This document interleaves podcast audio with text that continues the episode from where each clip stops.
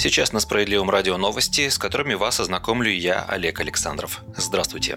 Рост цен на стройматериалы нужно ограничивать как на товары первой необходимости. К этому призвал правительство глава партии «Справедливая Россия за правду» Сергей Миронов. Политик отметил, что стройматериалы для миллионов россиян, особенно тех, кто живет в сельской местности и в частных домах, являются ничем иным, как товарами первой необходимости. И поэтому необходимо установить на них размер максимальной торговой наценки. В целом наценка может отличаться от региона к региону, но она не может быть 50 или 100%, указал Миронов. В случае с продуктами питания «Справедливая Россия за правду» предложила установить установить наценку не более 15% от закупочной цены у производителя. Кроме того, регулировать цены можно и путем прогрессивного налогообложения. Например, при розничной торговле стройматериалами по обоснованным ценам вводить льготную ставку НДС. И наоборот, те, кто необоснованно задирают цены, должны платить повышенный налог на добавленную стоимость. Для предотвращения дефицита нужно сделать так, чтобы доступ производителей стройматериалов и сырья, в том числе металлургов, к экспорту был обусловлен соответствующим объемом поставок на внутренний рынок по адекватным ценам, указал парламентарий.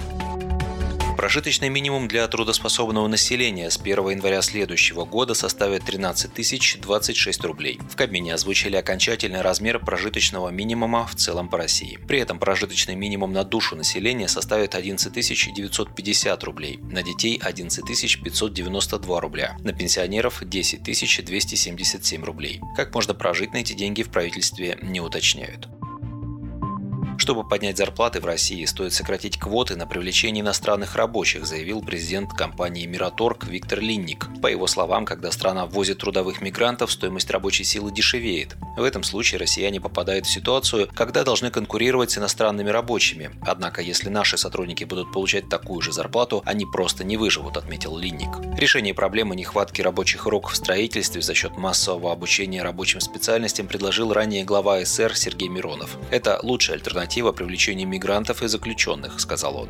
Пока бизнес и Минстрой жалуются на нехватку в нашей стране мигрантов, целые регионы страдают от хронической безработицы и неоправданно низких зарплат. Обе проблемы необходимо решать в совокупности, но для этого власти и бизнес должны работать скоординированно, вести учет реальных безработных, организовывать наборы вахтовиков, вести учет востребованных профессий и так далее. Но самое главное – организовать массовое и бесплатное обучение рабочим специальностям, указал Миронов. Напомним, на прошлой неделе в Минстрое предложили стимулировать возвращение мигрантов в Россию. По разным оценкам, в строительной сфере не хватает от 600 тысяч до 1 миллиона 200 тысяч рабочих.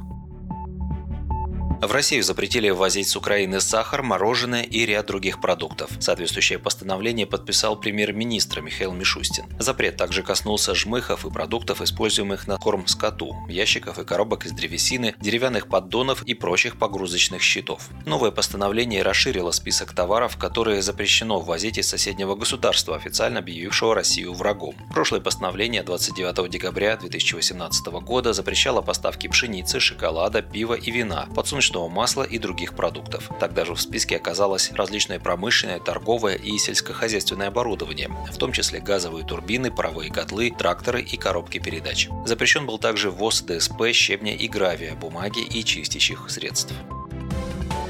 Введение системы долговременного учета за пожилыми и инвалидами обойдется федеральному бюджету от 300 до 600 миллиардов рублей. Проект подразумевает сопровождение и реабилитацию, в том числе на дому, для тех людей, которые частично или полностью потеряли способность повседневно жить самостоятельно, без посторонней поддержки. Система входит в список целей нацпроекта «Демография» до 2030 года и обсуждается властями с 2018 года. Пилотные проекты по ее внедрению за последние три года реализовываются в 24 регионах. В правительстве ежегодные расходы на систему долговременного ухода за пожилыми и инвалидами оценивают от 500 до 700 миллиардов рублей к 2030 году. Источник в Минтруда заявил о меньшей сумме – около 330 миллиардов рублей. Для сравнения, объем бюджета фонда соцстрахования на текущий год составляет чуть больше 800 миллиардов рублей. Российские пенсионеры с июля начали получать пенсию только на карту национальной платежной системы МИР. Зачисление пенсионных выплат на карты Visa и MasterCard не производится с 1 июля, сообщили в Пенсионном фонде. Ранее в ПФР поясняли, что даже после этого срока способ получения выплат по-прежнему определяет сам пенсионер. В частности, он может выбрать организацию, которая занимается доставкой пенсии, а также способ получения средств на дому, в кассе доставочной организации или на счет в банке. Закон об обязательном переводе пенсии на карты национальной национальной платежной системы был принят еще в апреле 2017 года. Изначально он предусматривал, что пенсии переведут на МИР до 1 июля 2019 года. Однако произошло это только сейчас. Вы слушали новости на Справедливом радио. Оставайтесь с нами, будьте в курсе событий.